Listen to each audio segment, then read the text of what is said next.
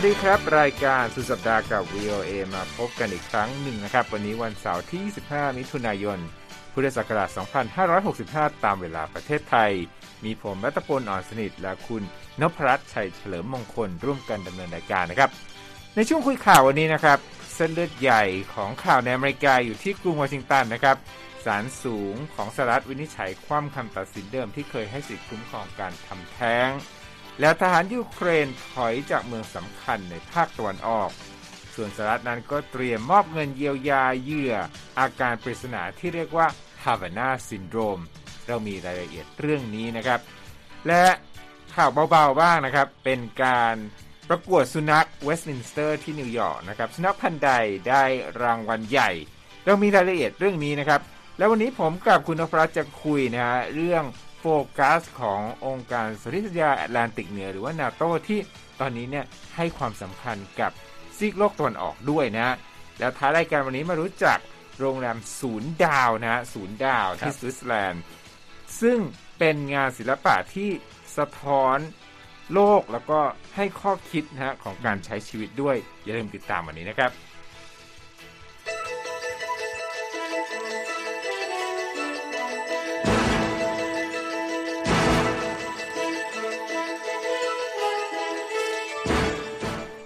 ครับคุณนพรัตน์อย่างที่ผมเกริ่นไปวันนี้นะฮะข่าวใหญ่ของอเมริกาอยู่ที่ศาลสูงสหรัฐซึ่งอยู่ไม่ไกลกับที่ทำงานของใช่ VOA เลยนะครับขับครับรถไปก็ 5 นาทีอยู่หลังหอสมุดนะฮะอืมของรัฐสภาอเมริกันเราก็ไปกันมานะใช่มีการตัดสินนะฮะช่วงช่วงเช้าวันศุกร์มีการเปิดเผยคำตัดสินของศาลสูงสหรัฐที่เกี่ยวข้องกับสิทธิการทำแท้งของสตรีที่ปรากฏว่านะฮะเป็นการ คว่ำคำตัดสินเมื่อปี 1973 หรือเกือบ 50 ปีก่อนครับที่เคยให้สิทธิ์ที่รัฐธรรมนูญยืนยันต่อสตรีในการทำแท้งอืมบรรยากาศเป็นอย่างไรไปเห็นมาวันนี้ที่หน้าศาลสูงหรือว่าสุพรีมคอร์ t ของสหรัฐก็ต้องบอกว่าเป็นบรรยากาศที่ค่อนข้างคึกคักนะครับ เพราะว่ามีผู้คนจะบอกว่าหลายร้อยจนนับพันมารวมตัวกันที่หน้าเอ่ออาคารศาลสูงสหรัฐ อย่างมากเราไปเนี่ยก็คือเออช่วงกลางวัน ซึ่งเอ่อข่าวนี้ออกมาช่วงเช้า คนก็มารวมตัวกันเร็วมากนะครับเท่าที่ผมสังเกตดูเนี่ยเอ่อก็มีทั้งสองฝ่ายนะฝ่ายที่สนับสนุนเอ่อการทำแท้งกับฝ่ายที่ไม่เอ่อกับไม่เห็นด้วยกับเอ่อคำวินิจฉัยที่ถูกคว่ำไป แต่ว่าเท่าที่ดูเนี่ยเหมือนจะกลุ่มแรกคือกลุ่มที่ไม่เห็นด้วยกับการคว่ำคำตัดสินเนี่ยจะเยอะกว่า แล้วก็จะเป็นประชากรที่เอ่อ ดูอายุน้อยกว่า ดูเป็นคนรุ่นรุ่นๆในขณะที่กลุ่มที่เหมือนจะเห็นด้วยที่ยังมีการห้ามการทำแท้งเนี่ยก็จะดูเป็นผู้สูงอายุกันหน่อย ก็มีการเอ่อถือป้ายส่วนตัวมา หรือไม่ก็มีคนมายืนแจกสติกเกอร์ มีคำพูดต่างๆ ที่สรรหามาคิดในการแสดงจุดยืนของตัวเอง แล้วก็ดูเหมือนอาผู้ที่มาชุมนุมจะเอ่อเพิ่มขึ้นเรื่อยๆ เพราะว่าเราอยู่ไม่นานแต่ก็มีคนเดินเข้ามาเรื่อยๆ ใช่ไหมฮะครับถามนิดนึงเรื่องการดูแลความปลอดภัยเป็นยังไงบ้าง ผม เห็นว่าตำรวจนะในภาพข่าวเนี่ยตำรวจก็ยืนตรึงอยู่เหมือนกันใช่แต่ว่า โดยทั่วไปแล้วเนี่ยการเรียกร้องค่อนข้างจะเป็นไปอย่างสันติใช่ไหมครับมครับพวกเราก็เห็นหัวตำรวจนี่จับกลุ่มอยู่ตามหัวมุมต่างๆ คือ พื้นที่ที่เขาชุมนุมกันที่หน้าอาคารเนี่ยมันยังไม่ได้เยอะมาก เพราะนั้นคือการจับกลุ่มอยู่ตามมุมต่างๆ ห่างกันไม่กี่เมตรเนี่ยก็ดูเป็นการดูแบบห่างๆ เพราะว่าก็มีรายงานนะครับว่าทางประธานาธิบดีโจไบเดนก็ขอให้การชุมนุมเป็นอย่างสงบ แล้วก็ก็เห็นมีเป็นเหมือนเจ้าหน้าที่รักษาความปลอดภัยมากกว่าผมเห็นเขานั่งอยู่ตรงกลางแล้วถือป้ายบอกว่า แปลเป็นไทยว่าเห็นต่างได้แต่อย่างตีกัน อย่าปล่อยให้ความคิดที่แตกต่างมาทำให้เราต้องมาทะเลาะ แล้วก็สู้รบกันเอง ก็เพราะฉะนั้นการการที่เขาชุมนุมกันจากคนเห็นเอ่อความต่างมาอยู่ด้วยกันเนี่ย มันก็ไม่ได้ส่งสัญญาณว่าจะเกิดความรุนแรงตำรวจก็คงจะทำงานอย่างโอเคนะฮะครับสิ่งหนึ่งที่ผมเห็นก็คือรั้วใหญ่กลับมาแล้วนะฮะอืมคือรั้วสูงเจ็ดฟุตเนี่ยนะถูกล้อมอาคารอ่าศาลนะอืมเพื่อที่จะป้องกันซึ่งเป็นบรรยากาศที่คล้ายกับ หลังที่เกิดเหตุการณ์วันที่ 6 มกราคมปีที่แล้วที่เกิดเหตุจราจนที่อาคารรัฐสภาเอามาดูรายละเอียดของคำตัดสินกันบ้างคุณนพรัตน์ครับคือคำตัดสินที่ถูกประกาศออกมาในวันศุกร์เนี่ยเป็นการคว่ำการพิจารณาเมื่อ 49 ปีก่อนในคดีเดิมที่เรียกว่าโรวีเวสนะฮะอืมในการตัดสินคดีโรวีเวสจะทำให้เกิดการรับรองทางรัฐธรรมนูญให้สตรีเนี่ยมีสิทธิการทำแท้งนะฮะคำวินิจฉัยที่ถูกประกาศออกมาในวันศุกร์เนี่ยมีขึ้นไม่ถึง 2 เดือนนะฮะ หลังจากที่มีผู้เผยแพร่ร่างความคิดเห็นในกรณีดังกล่าว ซึ่งทำให้เกิดการประท้วง การเตรียมตัวการขับเคลื่อนทางกฎหมายต่าง ๆ เนี่ย มาเพราะคิดว่าต้องมาทิศทางนี้แน่นะฮะในส่วนการพิจารณาของอีกคดีหนึ่งที่เรียกว่า Planned Parenthood v Casey ศาลนั้นไม่ได้ห้ามการทำแท้งในสหรัฐนะฮะครับ สถาบัน g a t t e m a c h e r Institute ที่สนับสนุนทางเลือกให้สตรีมีสิทธิทำแท้งประเมินว่า จะมีรัฐทั้งหมด 26 รัฐนะเกินกึ่งหนึ่งของสหรัฐครับ ซึ่งมักจะอยู่ทางใต้ หรือว่าทางมิดเวสต์หรือว่าทางกลางนะฮะของประเทศ ค่อนไปทางตะวันตก เตรียมที่จะออกกฎหมายทำแท้งเหมือนกับว่า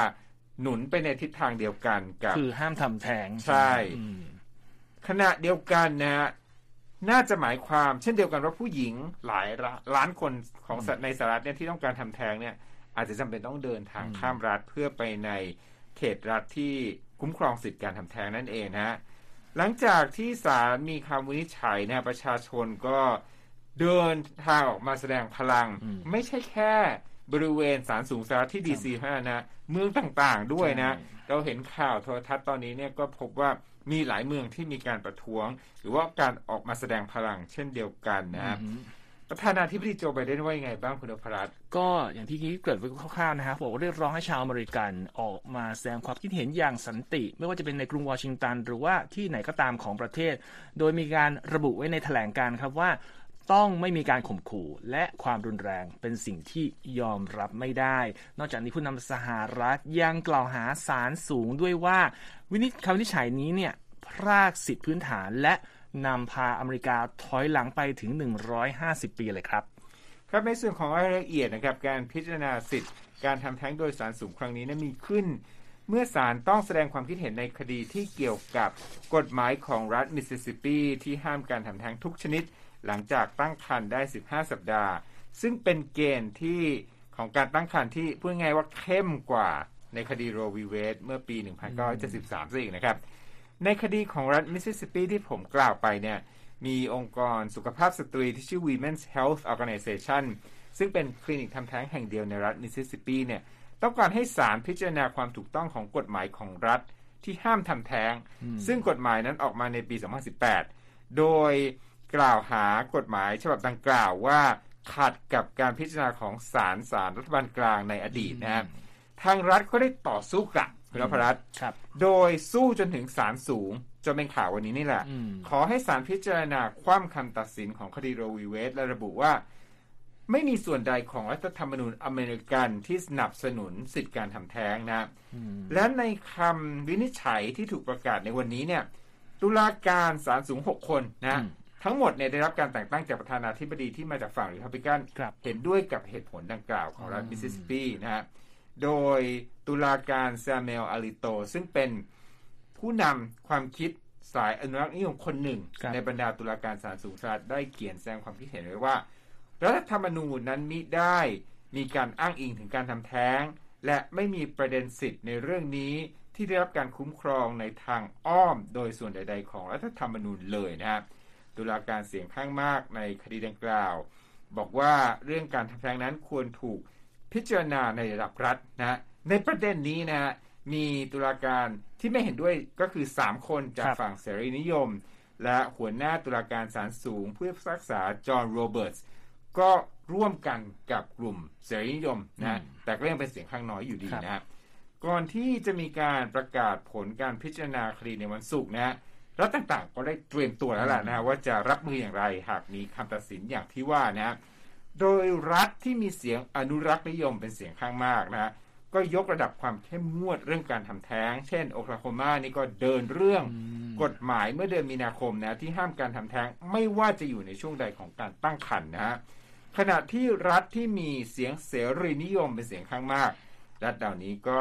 ผ่านกฎหมายที่ขยายบริการการทำแท้งให้เข้าถึงได้ง่ายขึ้นนะฮะครั บบางรัฐเนี่ยพิจารณากฎหมายที่อนุญาตให้พยาบาลนะครับสามารถเป็นผู้ให้บริการทำแท้งได้นะครับ คุณนพรัตน์มีตัวเลขที่เกี่ยวข้องกับความคิดเห็นของประชาชนในเรื่องนี้ไหมครับฮะถึงแม้ว่าทางเอ่อผู้มีอำนาจจะมีความเห็นที่แตกต่างกันอย่างชัดเจนนะครับ แต่ว่าผลสำรวจของ Gallup Poll หลังจากมีการเผยแพร่ร่างความคิดเห็นของผู้พิพากษาอาริโตที่สนับสนุนการคว่ำความวินิจฉัยนี้ออกมาเมื่อเดือนพฤษภาคม พบว่า 55%คนอเมริกัน มองว่าตนเองอยู่ในกลุ่มที่สนับสนุนให้สตรีมีทางเลือกต่อการทำแท้ง หรือเรียกว่ากลุ่ม pro choice นะครับระดับดังกล่าวที่ 55%นี้ถือเป็นระดับที่สูงที่สุดตั้งแต่กลางทศวรรษที่ 90 มา และก็ตามครับ ประเด็นเรื่องการสิทธิ์มีสิทธิการทำแท้งเนี่ยก็คงเป็นเรื่องที่ต้องเป็นประเด็นทำให้ความคิดเห็นแตกต่างแตกแยกกันต่อไปอย่างชัดเจนอีกหลายปีจากนี้เลยนะครับ ครับน่าสนใจมากแล้วก็ความเคลื่อนไหวคงจะเห็นในช่วงสุดสัปดาห์นี้อย่างแน่นอนในเมืองต่างๆ ของสหรัฐนะครับครับ อีกเรื่องหนึ่งที่อยากจะอัปเดตคุณผู้ชมวันนี้นะก็เป็นเรื่องของสถานการณ์ในยูเครนที่มีการสู้รบกับฝ่ายรัสเซียนะ ล่าสุดเนี่ยมี development หรือว่าพัฒนาการใหม่ที่เมืองสำคัญนะฮะเซเวโรโดเนตสก์เป็นอย่างไรบ้างครับ คุณก็ครับรายงานข่าวล่าสุดนะครับบอกว่าทหารยูเครนเนี่ยได้ถอนกำลังจากที่มั่นของตนในเมืองเซเวโรโดเนตสก์หลังจากการต่อสู้อย่างดุเดือดกับฝั่งรัสเซียดำเนินมาหลายสัปดาห์นะครับสำนักข่าวอีพีรายงานเรื่องนี้โดยอ้างข้อมูลจากผู้ว่าการเขตปกครองทางตะวันออกในวันศุกร์ซึ่งเป็นวันครบรอบ 4 เดือน ของการที่รัสเซียส่งกองทัพรุกรานยูเครนนะครับ และเมืองดังกล่าวเนี่ยเป็นศูนย์กลางการบริหารของเขตปกครองลูฮันส์โดยรัสเซียทำการโจมตีรุนแรงจนกระทั่งประชากรของเมืองจากที่เคยมีระดับแสนคนก่อนหน้านี้เหลือเพียงหมื่นคนเท่านั้น แล้วก็มีรายงานของ AP ที่บอกว่าอาคารบ้านเรือนในเมืองนี้ถูกทำลายไปถึง 80%แล้วนะครับ โดยในเวลานี้ทหารของยูเครนที่บริเวณนั้นได้ถอยไปอยู่ที่โรงงานสารเคมีอัสซอตซึ่งบอกว่ามีโครงข่ายใต้ดินกว้างขวาง แล้วก็มีประชาชนอยู่ 500 คนใช้พื้นที่ดังกล่าว เป็นที่หลบภัยอยู่ในเวลานี้ครับในช่วงหลายวันที่ผ่านมาเนี่ยทหารรัสเซียทำการรุกคืบบริเวณ เซโรโดเนสและลิซิแชงซึ่งอยู่ใกล้เคียงกันนะครับ เพื่อปิดล้อมฐานยูเครนอย่างเบ็ดเสร็จ ผู้ว่าการเขตปกครองลูฮันสก์เซอร์ฮีไฮไดกล่าวว่าทหารยูเครน ได้รับคำสั่งให้ถอนกำลังออกจากเซเวโรโดเนตสก์เพื่อหลีกเลี่ยงการสูญเสียที่หนักกว่าเดิม และเพื่อที่จะได้ย้ายไปที่มั่นที่แข็งแกร่งกว่านี้นะครับ ทางโฆษกของกองทัพยูเครนปฏิเสธแจ้งข่าวเรื่องนี้นะครับ โดยให้เหตุผลว่ารัฐบาลมีนโยบายที่จะไม่ให้ข่าวเกี่ยวกับการเคลื่อนทัพของทหาร แต่ก็นี่เป็นสิ่งที่ผู้สื่อข่าวสามารถนำมาเสนอได้ต้องดูต่อไปว่าจะพัฒนาการอย่างไรต่อไปนะครับ ครับผมมีปฏิกิริยาเหมือนกันนะฮะอีกจากเรื่องที่ทางสหภาพยุโรปเนี่ยยอมรับสถานะการยื่นขอเป็นสมาชิก EU ของยูเครนนะฮะประธานาธิบดีวลาดิเมียร์เซเลนสกี้ของทางยูเครนก็ได้กล่าวนะฮะในเรื่องนี้นะบอกกับประชาชนในการถแถลงรายวันช่วงค่ำคืนนะบอกว่าการที่ยูเครนได้รับการยอมรับสถานะว่าเป็นผู้ยื่นขอเป็นสมาชิกสหภาพยุโรปเนี่ย ซึ่งก็คือเป็นก้าวแรก ๆ นะ ของก้าวยาวๆเลยต่อไปกว่าจะเป็นสมาชิกสหภาพยุโรปเนี่ย ทางผู้นำของยูเครนบอกว่าให้แสดงความดีใจกับเรื่องนี้อย่างเงียบๆ แล้วก็ภูมิใจนะว่ายูเครนเนี่ยได้เดินห่างมามากมายกับอดีตของการเป็นส่วนหนึ่งของสภาพโซเวียตนะ และบอกว่าอย่าไปให้ความสนใจมากนักกับสิ่งที่ ต่อไปจะต้องทำคือในอนาคตเนี่ยยังเป็นหนทางยาวไกลนะกว่าจะเป็นสมาชิกที่สมบูรณ์ของสภาพยุโรป ตอนนี้เนี่ยให้ยินดีกับการที่เราเดินทางมาไกลแค่ไหนแล้วนะและบอกด้วยว่าอย่ามีความดีใจว่านี่คือการตบหน้าฉาดต่อรัฐบาลมอสโกนะ แต่จงภูมิใจว่าการยอมรับสถานะนั้นเป็นการชื่นชมยูเครนจากฝ่ายยุโรปนะ แล้วบอกว่า ให้ทุกคนมีกำลังใจแล้วก็มีความแข็งขันเขาบอกว่าต่อไปนี้จะมีความแข็งแกร่งมากขึ้น แล้วก็จะได้ปีกคู่ใหม่ด้วยนะนั่นก็เป็นคำคมนะของประธานาธิบดีเซเลนสกี้ของยูเครนนะครับเอาละครับ คุณผู้ฟังกำลังอยู่ในรายการข่าวสดสายตรงจาก VOA ภาคภาษาไทยนะครับ คุณนภัสมีข่าวหนึ่งนะฮะที่ เขาบอกเป็นอาการปริศนา Havana Syndrome นะครับ เริ่มแรกเดิมทีเนี่ยเกิดขึ้นกับบรรดานักการทูตที่ข่าวกรองที่มีอาการเจ็บป่วย ต่อมาเนี่ยอาการลักษณะเดียวกันเกิดขึ้นในเจ้าหน้าที่การทูตส่วนต่างๆ ของโลก โดยตอนนี้เนี่ยมีความคืบหน้าในเรื่องนี้ว่า เจ้าหน้าที่อเมริกันเนี่ยจะได้รับเงินเยียวยาจากการตกเป็นเหยื่อของ Havana Syndrome เหรอครับ ใช่ครับ ก็มีรายงานข่าวที่อ้างแหล่งข่าวเปิดเผยนะครับรัฐบาลสหรัฐมีแผนจะมอบเงินเยียวยา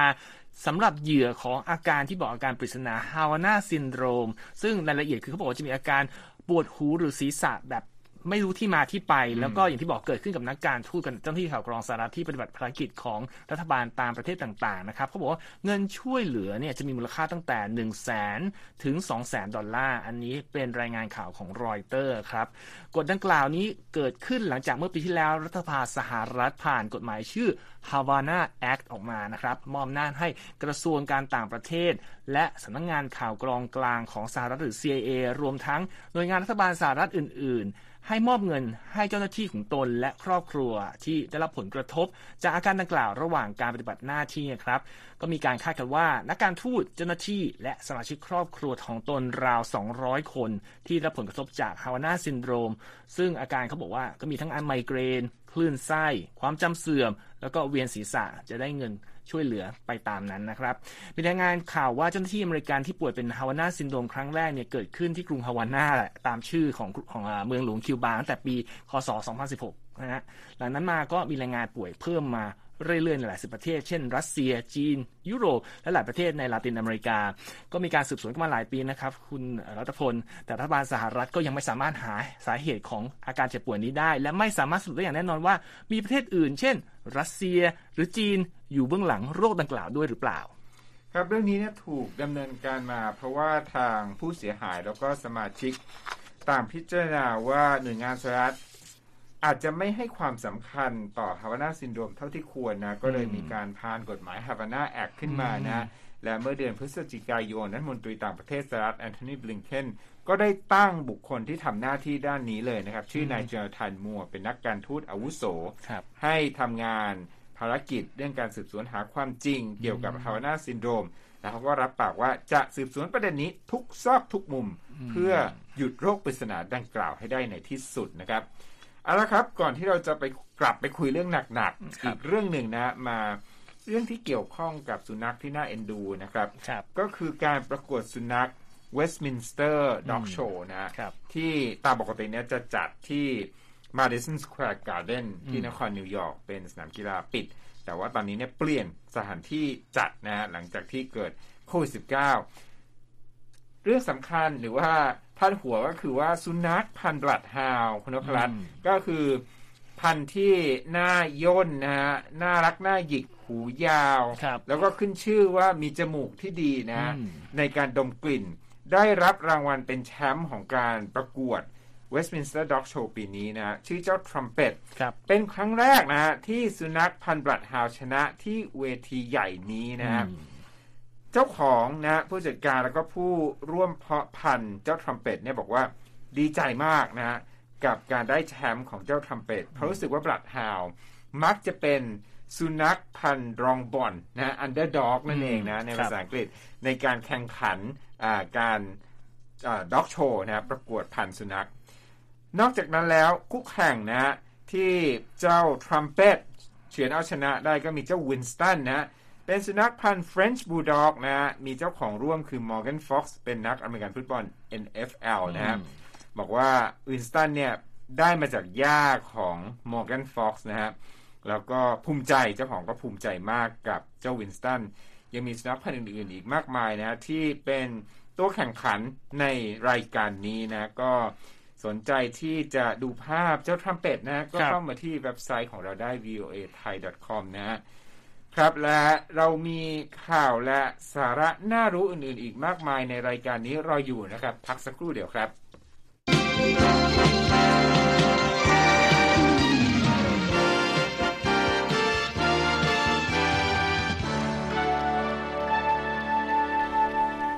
ครับคุณนพรัตน์ครับ ผมบอกว่าเราจะกลับมาคุยเรื่องหนักๆเพราะหนักจริงนะหนักนะผู้นำของรัฐบาลสมาชิกกลุ่มประเทศ องค์การสนธิสัญญาแอตแลนติกเหนือหรือว่าเนโตเนี่ยมีกำหนดที่จะร่วมประชุมกันที่สเปนในสัปดาห์หน้านะครับโดยหัวข้อสำคัญเขาบอกคาดว่าจะเป็นเรื่องของสงครามในยูเครนแน่นอนนะแล้วก็หนทางที่จะยับยั้งการลุกรานของกองทัพรัสเซียไปยังพื้นที่อื่นในยุโรป แต่นะแต่สัญญาณล่าสุดขณะนี้บอกว่าพันธมิตรของชาติตะวันตกก็แสดงเห็นว่าเนโตนั้นกำลังเริ่มหันไปมอง สถานการณ์ในซีกโลกตะวันออกมากขึ้นแล้วนะ และหลายฝ่ายเชื่อว่าการประชุมนี้จะมีการคุยถึงเรื่องจีนด้วยสัญญาณที่ว่านั้นคืออะไรครับคุณอภรัตสิ่งที่หลายคนอาจจะไม่ทันนึกฮะชื่อของนาโตคือแอตแลนติกเหนือแปลว่าประเทศน่าจะอยู่รอบมหาสมุทรแอตแลนติกใช่ไหมครับครับแต่การประชุมครั้งนี้จะเป็นครั้งแรกที่นาโตเชิญผู้นำจากประเทศในเอเชียแปซิฟิก 4 ประเทศนะครับ มีญี่ปุ่น เกาหลีใต้ ออสเตรเลีย และนิวซีแลนด์ มาร่วมการประชุมด้วย ซึ่ง 4 ประเทศนี้เป็นประเทศที่ไม่ได้เป็นสมาชิกนาโตแต่และละกันเคยแสดงความกังวลเกี่ยวกับอิทธิพลที่ขยายตัวต่อเนื่องของจีนมาร่วมหารือด้วย ซึ่งต้องบอกว่าถ้าใครได้น่าสังเกตคือนาโตเนี่ยตั้งแต่ปี 2020 เป็นต้นมา มีการยกระดับความร่วมมือกับ 4 ประเทศนี้ ซึ่งนาโตให้ชื่อเล่นว่าเป็น Asia Pacific Partners หรือหุ้นส่วน Asia Pacific มาโดยตลอดนะครับ ซึ่งการดึง ประเทศกลุ่มนอกกลุ่มเนี่ยมาร่วมการหารือด้วยก็ถือว่าเป็นการแสดงการเปลี่ยนแปลงที่ชัดเจนเกี่ยวกับเรื่องที่ทางนาโตให้ความสำคัญจากก่อนหน้านี้เป็นเรื่องของการปกป้องอเมริกาเหนือและประเทศสมาชิกในยุโรปเท่านั้นนะครับ เหตุผลที่นาโตเริ่มต้องหันมาดูเกี่ยวกับจีนเนี่ยก็คงหนีไม่พ้นเพราะว่าจีนเนี่ยเดินหน้าแผ่ขยายอิทธิพลของตนเองไปทั่วโลก รวมทั้งการที่เขาบอกว่ากรุงปักกิ่งเนี่ยมีการยกระดับความร่วมมือทางทหารกับ รัสเซีย ซึ่งทำให้กลุ่มพันธมิตรทางทหารเนี่ยไม่สามารถทำตัวไม่รู้ไม่เห็นเรื่องต่อไปได้แล้ว มีผู้สังเกตการ์หลายคนเขาบอกนะครับว่าแม้ว่านาโตจะไม่เคยพูดถึงการขยายการรับสมาชิกใหม่จากประเทศในแถบเอเชีย แต่การหันมาสนใจประเด็นในความเป็นไปของภูมิภาคตะวันออกแล้วของทางกลุ่มเนี่ยมันน่าจะเดินหน้าต่อไปได้อยู่ดีนะครับ มีความเห็นจากอดีตที่ปรึกษาด้านการเมืองรัฐสภายุโรปคนหนึ่งเขาบอกว่า เขาไม่คิดหรอกว่านาโตเนี่ยจะขยายงานเข้าไปในพื้นที่พื้นภาคพื้นอินโดแปซิฟิกหรือว่าตั้งองค์กรใหม่ๆ แบบนาโตเวอร์ชันเอเชียแต่ความร่วมมือของกลุ่มนี้กับประเทศต่างเอเชียเนี่ยน่าจะมีแต่ยกระดับเพิ่มขึ้น เพื่อรับมือกับสิ่งที่เรียกว่าภัยคุกคามพฤติกรรมก้าวร้าว แล้วก็การขยายอิทธิพลทางเศรษฐกิจจากจีนนะครับ ครับอยากจะถามเหมือนกันนะว่าท่าทีของยุโรปต่อจีนเนี่ยเริ่มเปลี่ยนไป ในแบบเป็นมิตรน้อยลงมาตั้งแต่เมื่อไหร่อะคุณนพรัตน์คือหลายทศวรรษแล้วนะครับ ที่จริงๆสองฝั่งนี่เขาก็เป็นมิตรกันดีพยายามเอ่อส่งเสริมกันแล้วกันจนกระทั่ง 2020 เริ่มมีสัญญาณที่เหมือนจะดี เพราะว่าจีนได้กล้ามาเป็นคู่ค้าอันดับหนึ่งของสหรัฐยุโรปแทนสหรัฐ แต่เขาบอกว่าตั้งแต่สีจิ้นผิงก้าวขึ้นมาเป็นประธานาธิบดีของจีนเนี่ยความสัมพันธ์อันหวานชื่นก็เริ่มขมลง เพราะว่าภายใต้กระปกครองของของสีจิ้นผิงเนี่ยเขาบอกมีการดำเนินนโยบายเผด็จการสำหรับคนในประเทศมากขึ้น แล้วก็นโยบายต่างประเทศก็ก้าวร้าวมากขึ้น ในประเทศก็อย่างเช่น มีการปราบปรามฝ่ายค้านที่สนับสนุนระบอบเอ่อที่ที่สนับสนุนระบอบประชาธิปไตย มีการยกระดับการใช้ฐานเพื่อบีบและขู่ไต้หวันรวมทั้งถูกกล่าวหาว่าทำการฆ่าล้างเผ่าพันธุ์ชาวเอ่อมุสลิมอุยกูร์นะฮะ ส่วนเรื่องของต่างประเทศก็ส่งกองกำลังทหารไปประจำตามจุดต่างๆ โดยเฉพาะในทะเลจีนใต้ซึ่งเราทราบกันอยู่ มีปัญหากับเพื่อนบ้านในบริเวณนั้นมากมาย แล้วก็แนวทางการทูตแบบแข็งกร้าวและประจันหน้าที่เรียกกันว่า Wolf Warrior Diplomacy ของรัฐบาลจีนเนี่ย ทำให้ทุกคนรู้ว่าถ้าจีนประกาศกล้าวแล้วว่า ใครแหยมกับเรา เราจะจัดการท่านตัวอย่างชัดเจนคือ เมื่อประเทศลิทัวเนียยอมให้ทางอ่าไต้หวันไปเปิดสถานทูตทางพุทธนัยของตนครับจีนก็จัดการลดดับความสัมพันธ์ทางการทูตและความบาตรทางการค้า ซึ่งมีผลไม่เฉพาะกับลิทัวเนีย แต่ทุกประเทศในยุโรปที่ใช้สินค้าที่ผลิตโดยลิทัวเนียไปโดยปริยาย นี่คือสิ่งที่มันให้เริ่มขมขึ้นเรื่อยๆครับ ครับ จากทั้งหมดที่ว่ามาในยจีนมีการตอบโต้อย่างไรบ้างหรือไม่ครับคุณนพรัตน์ก็ล่าสุดเนี่ยหลังจากต้องบอกย้อนไปนิดนึงว่าเยนส์สโตลเทนเบิร์กเลขาธิการนาโตออกมาบอกนะครับว่า ทั้งกลุ่มไม่เคยคิดจะเป็นศัตรูกับจีนครับแต่เพิ่งออกแถลงแถลงการว่าจีนกำลังกลายมีความท้าทายต่อคุณค่าผลประโยชน์และความมั่นคงของกลุ่ม ทางโฆษกกระทรวงการต่างประเทศจีน ก็ออกมาพูดเมื่อวันพฤหัสที่ผ่านมานี่ครับว่า สิ่งที่นาโต้พูดเนี่ยแสดงว่านาโต้กำลังทำการที่อันตรายยิ่ง เพื่อสร้างกลุ่มก้อนที่เป็นปรปักษ์ในเอเชีย แล้วบอกว่านาโต้เนี่ยทำให้ความมีเสถียรภาพในยุโรปหยุดชะงักไปแล้ว และหวังว่านาโต้จะไม่พยายามทำแบบนี้กับเอเชียแปซิฟิกและทั่วทั้งโลกด้วยนี่เป็นคำเตือนล่าสุดนะครับครับขอบคุณมากเลยครับคุณนภัสเอาละครับ คุณผู้ฟังกำลังอยู่ในรายการสุดสัปดาห์กับ VOA นะครับเข้าสู่ช่วงสุดท้ายและข่าวสุดท้ายของรายการวันนี้นะฮะหลายคนบอกหน้าร้อนนี่อยากไปเที่ยวนะคุณครันบภัสเราก็อยากไปเที่ยวแบบสบายๆนะอืมถือว่า เป็นฤดูที่คนได้พักผ่อนหย่อนใจนะแต่ว่าโรงแรมในสวิตเซอร์แลนด์ซึ่งเป็นประเทศที่มีวิวสวยมากนะอืมอืมแห่งหนึ่งนะเขาบอกว่าจัดโรงแรมให้ตั้งใจเลยให้เป็นโรงแรมศูนย์ดาวครับนะให้คนไปอยู่อย่าง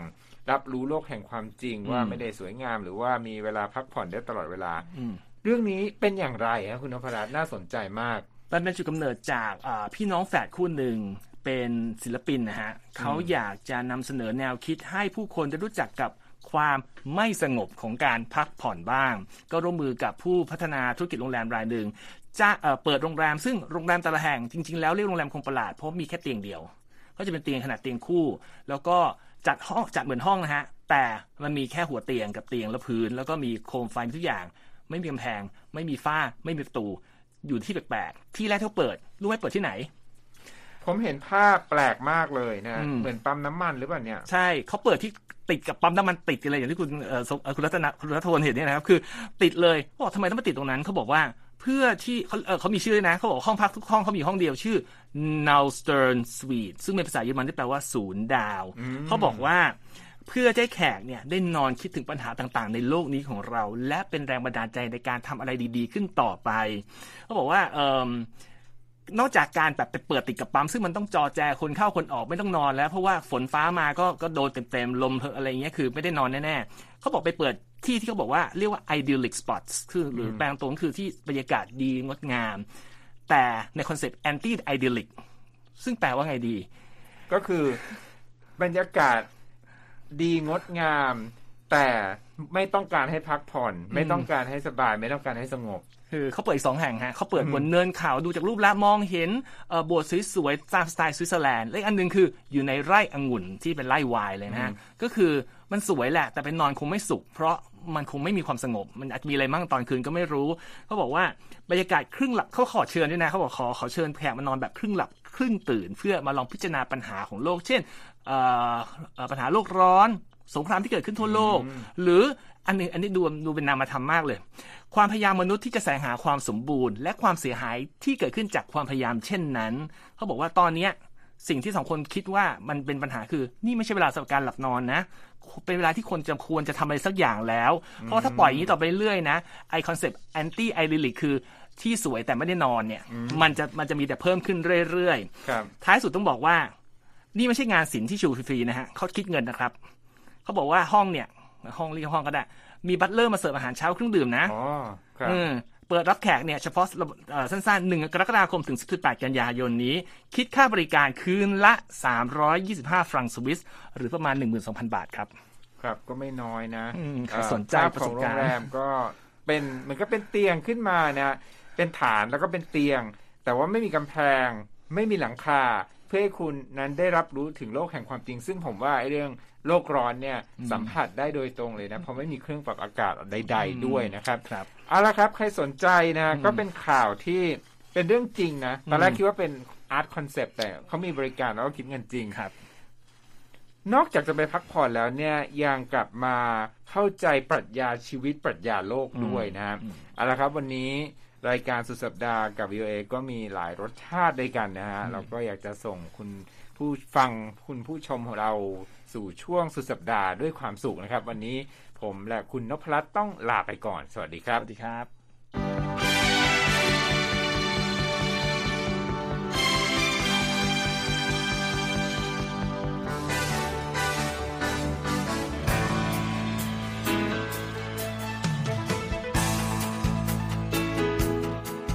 ครับ และที่จบไปก็คือรายการจาก Voice of America ภาคภาษาไทย หากคุณผู้ฟังต้องการฟังรายการในวันนี้อีกครั้ง สามารถเข้าไปได้ที่เว็บไซต์ voa thai com และคลิกที่โปรแกรมของเราครับ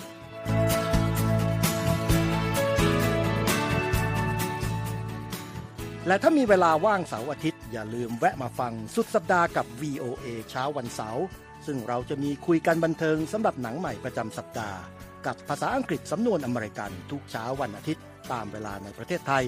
ติดตามฟังย้อนหลังได้จากเว็บไซต์ของเราเช่นกันครับ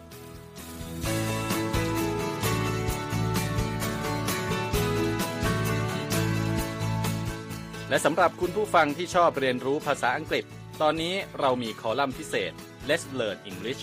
ซึ่งเปิดโอกาสการเรียนรู้และฝึกทักษะภาษาอังกฤษ ในรูปแบบที่ถูกออกแบบโดยผู้เชี่ยวชาญตามมาตรฐานการศึกษาของอเมริกา เพื่อให้เนื้อหาเหมาะสมสำหรับผู้เริ่มเรียนภาษาอังกฤษ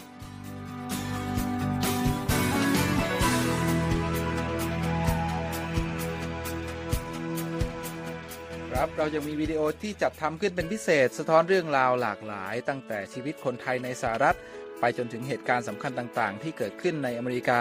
มาเสนอเป็นประจำ ซึ่งติดตามได้ทั้งทางเว็บไซต์ voa thai com Facebook